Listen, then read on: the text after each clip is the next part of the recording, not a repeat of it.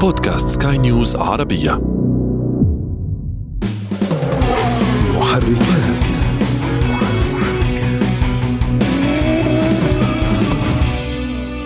تتابعون معنا. الانفيرتر ينقل إلى ناقل حركة مباشرة تغيير على العجلات وكأن السيارة هاي لها محركين أو أربع محركات. فعليا هاي السيارة لا زالت تحت البحث والتطوير ولكن متوقع إنها تعمل بنش مارك حقيقي في عالم السيارات التي تعمل بالطاقة الشمسية.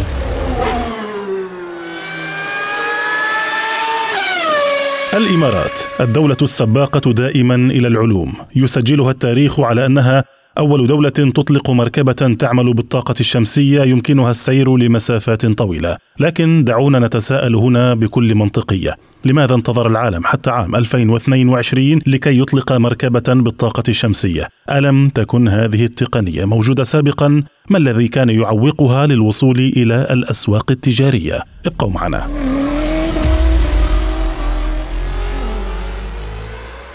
أهلا بكم مستمعينا أنا أشرف فارس وأرحب بكم في هذه الحلقة من محركات حيث نسعى دائما لتقوية ثقافة المركبات لديكم.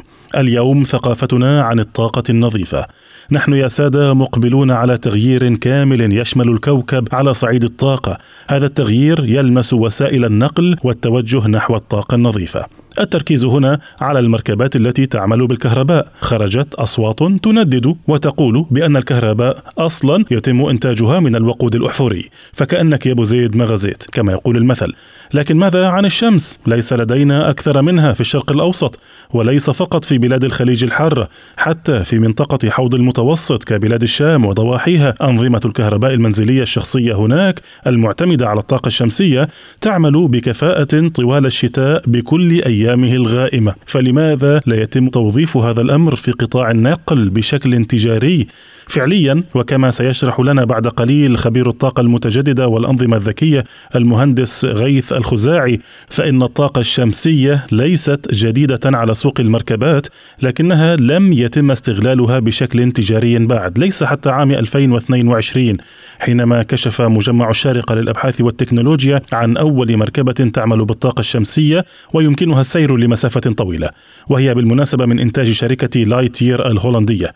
لكن ولنكن واقعيين فالمركبة الشمسية رأيناها غير مرة في معارض وحتى في سباقات لكنها لم تصل يوما للإنتاج التجاري فما الذي كان يعوقها يا ترى؟ الشيء الأساسي هو صغر حجم مساحة السطوح المتاحة على السيارة اللي بتستنى تركيب ألواح شمسية عليها في سبيل شحن بطاريات السيارة أضف على ذلك بهذه تكاليف المواد المستخدمة في تصنيع السيارات التي تعمل بالطاقة الشمسية. على أي حال بالنسبة ل التحدي القائم على شحن السيارات الكهربائية بالطاقة الشمسية أو ما يعرف باسم SEV أو solar electric vehicle حقيقة الأمر أنه التحدي هذا كمان يشمل عدد ساعات الإشعاع الشمسي في مناطق مختلفة من العالم ومواسم السنة شتاء صيف خريف ربيع. تختلف في كثير من الأحيان ينخفض الإشعاع الشمسي إلى عدد ساعات قليل جدا يمنع اكتمال أو إمكانية شحن السيارة لقيم تمشي السيارة مسافات يعني معقولة جدا يعني. حسنا قبل الحديث عن أسباب تأخرها في الدخول إلى سوق الإنتاج التجاري، ربما وجب أن نفهم سويا مفهوم الطاقة الشمسية وآلية عمل المركبة بالطاقة الشمسية. المفاجأة في موضوع السيارات التي تعمل بالطاقة الشمسية إنها بدأ العمل عليها سنة 1955 وكان أول model car تعمل بالطاقة الشمسية من جنرال موتورز في سنة 1955 ونزلت في إعلان مشهور في 31 آب 1955 في الألف وكانت سيارة 15 إنش فقط. في 1962 حقيقة نزل سيارة للاستخدام البشري وهي كمان كانت model car وكان في كثير جدا من التحديات أمام تطور هاي السيارة في هذه الفترة بسبب عدم وجود نانو تكنولوجي عدم وجود تكنولوجيا متقدمة و superconductor conductor ومواد تدخل في هاي الصناعات اللي تعتبر يعني high class industry في العالم. بال 2015 على وجه الخصوص بدأت ظهور تحديات إمكانيات عفوا جيدة جدا وشركات قادرة على تطوير سيارة تعمل بالطاقة الشمسية مثل شركة Sono Lightyear وشركات أخرى ثانية حتى Scania في مجال ال trucks وال trailers. دخلت هاي ال industry من المتوقع يكون في عندهم releases في 2023 حتى إنه أصبح يوجد حجوزات الآن. على أعداد معينة عشرات الآلاف من هذه السيارات حاليا. اذا دعونا نعود إلى موضوعنا، طالما أن الشمس لدينا بكثرة وتقنية موجودة، ما الذي كان ينقصها لكي تكتسح الأسواق؟ المواد المستخدمة في هذه الصناعة كانت ولا زالت باهظة التكاليف، إحنا بنحكي عن مواد كفاءتها عالية جدا، المفاقيد الكهربائية والحرارية فيها يجب أن تكون منخفضة جدا، استغلال مساحات السطوح لازم يكون بعناية شديدة، فلا يصلح إنك تحط أي خلية شمسية مش أي solar cell بتنفع إنها تنتج بكفاءة منقطعة النظير خاصة بمعرفة حقيقة إنه كفاءة الألواح الشمسية بشكل عام تتراوح ما بين 15 إلى 25% فقط وهنالك مفاقيد متعلقة بالاشعاع الشمسي ومفهوم ما يعرف بديفيوز وإلى آخره. الآن بهذه التكاليف آه، وشكل المنتج في البداية كانوا تحدي كبير بعدين بدأ يعني الإنفاق الكبير على هاي المنت... على هاي السيارات على البحث والتطوير فيها. وما جرت العادة في أول خمس إلى عشر سنوات من أي صناعة يكون تكاليف البحث والتطوير تدخل كجزء من ثمن بيع السيارات. وبالتالي هذا يحول دون انخفاض سعر هاي المركبات في أول فترة من إخراجها للسوق. مثال لحضرتك سيارة Lightyear Zero، Lightyear Zero اللي هي في مجمع الشارقه للبحث والتطوير تبنوها وكان إطلاقها عالميا من خلالهم مشكورين على هذا الجهد فعليا هاي السيارة سيارة لا زالت تحت البحث والتطوير ولكن متوقع أنها تعمل بنش مارك حقيقي في عالم السيارات التي تعمل بالطاقة الشمسية. كلنا انتظرنا أن تصل المركبات الشمسية إلى الأسواق، وبعد أن وصلت أول نسخة للاستهلاك التجاري كان ثمنها 250 ألف يورو، ليس سعرا تجاريا بالمعنى الحقيقي، فما السبب في هذه الأسعار يا ترى؟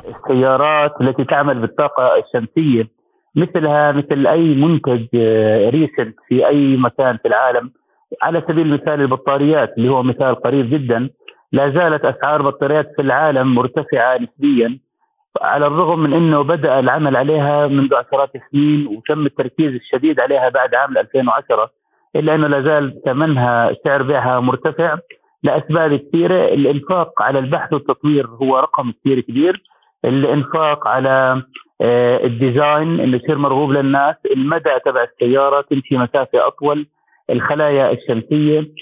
مثلا سيارة ثمن بيعها 150 ألف دولار أو 250 ألف دولار مع الضرائب هو رقم مرتفع للغاية ومش feasible من وجهة نظر ال cost benefit إذا بده يشتريه أي إنسان عادي فينا ممكن إذا تبنت الحكومات تبدأ تشتري هذه السيارات في سبيل يعني تشجيعهم ونشرها إلى الأمام وبالتالي انخفاض تكاليف البحث والتطوير إنها تصير قابلة للاستهلاك آه، أو للشراء من قبل الناس العاديين.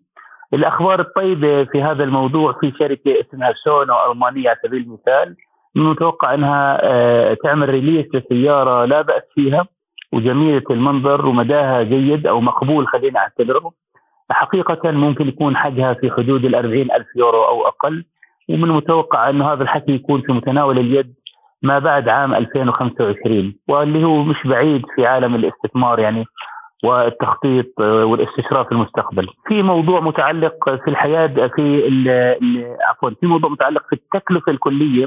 التكلفة الكلية للسيارة الكهربائية لا تقف عند حدود السيارة الكهربائية انما أيضا محطة شحن السيارة الكهربائية واشتراك الكهرباء المتعلق فيها والفاتورة السنوية للسيارة الكهربائية مضروبة في العمر التشغيلي كسنوات.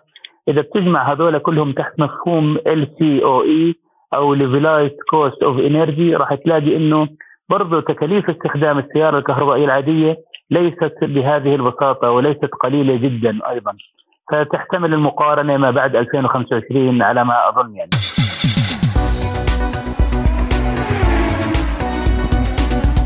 حسنا دعونا نقارن قليلا مع المركبات المعتمدة على الوقود الأحفوري وربما حتى المركبات الكهربائية.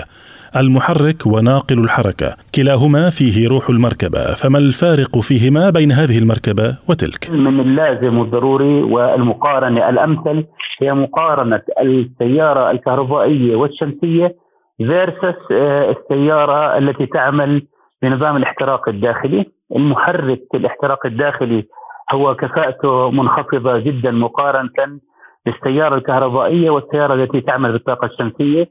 مثال لحضراتكم ممكن إنه الكفاءة تكون 55% على سبيل المثال أو 60% بالسيارة الاحتراق الداخلي اللي هي البنزين أو الديزل.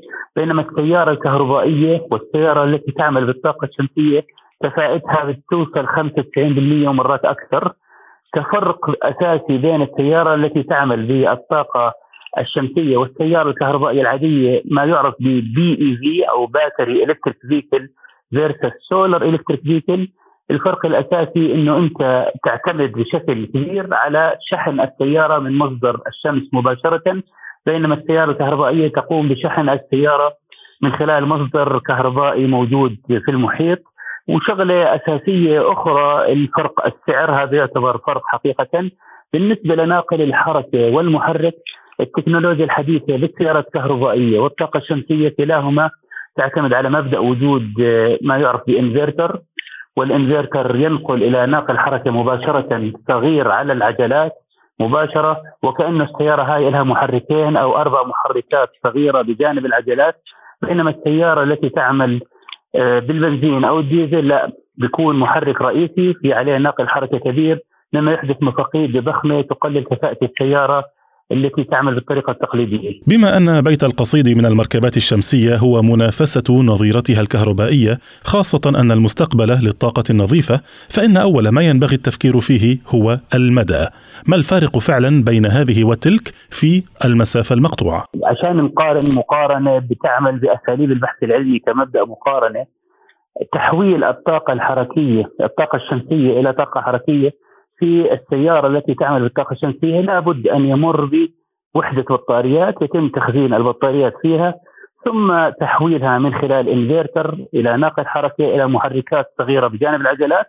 هذا الحكي مشابه تماما لمبدأ السيارة الكهربائية العادية أو ما يعرف في بي اي في بالتالي البي اي في والاس اي في كلاهما يحتاج إلى تخزين طاقة في البطاريات ومن ثم استخدامها في الحركة فيما بعد لدى الحاجة. الفرق الوحيد إن السيارة التي تعمل كهربائيا أو البي اي في يمكن شحنها في أي لحظة خلال 24 ساعة بينما التي تعمل بالطاقة الشمسية لابد من وجودها تحت أشعة الشمس المباشرة عشان تقوم بتحويل الطاقة الشمسية إلى كهربائية مخزنة في البطارية ثم إلى حركية فيما بعد. النقطة الأخيرة والتي لا بد أن نتطرق إليها لكل منتج عيوب مهما بدا براقا، فليس من المنطقي مثلا أن أقوم بشحن مركبتي الكهربائية أو الشمسية وقت النهار، وقت العمل، وقت الحياة، فماذا تحتاج هذه التقنية لكي تكون أكثر عملانية؟ السيارة التي تعمل بالطاقة الشمسية مثلها مثل أي تكنولوجيا جديدة بالعالم بحاجة إلى استشراف المستقبل، اختراع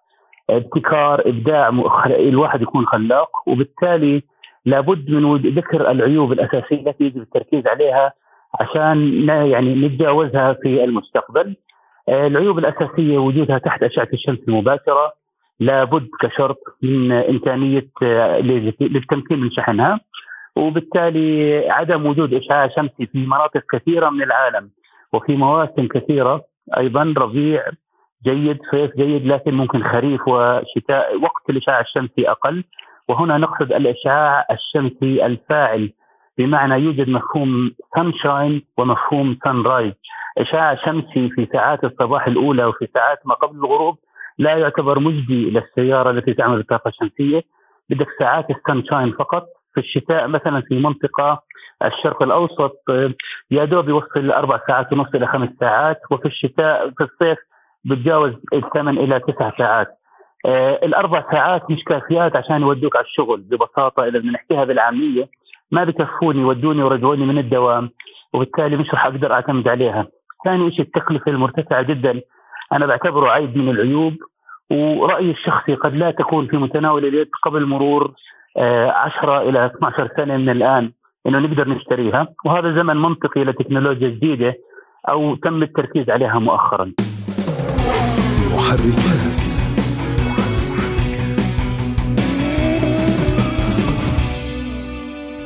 حسنا لا يمكن أن تكون الصورة أكثر وضوحا من هذا. وكما بدأنا بالحلقة المستقبل للطاقة النظيفة والشمس هي طاقة الغني والفقير.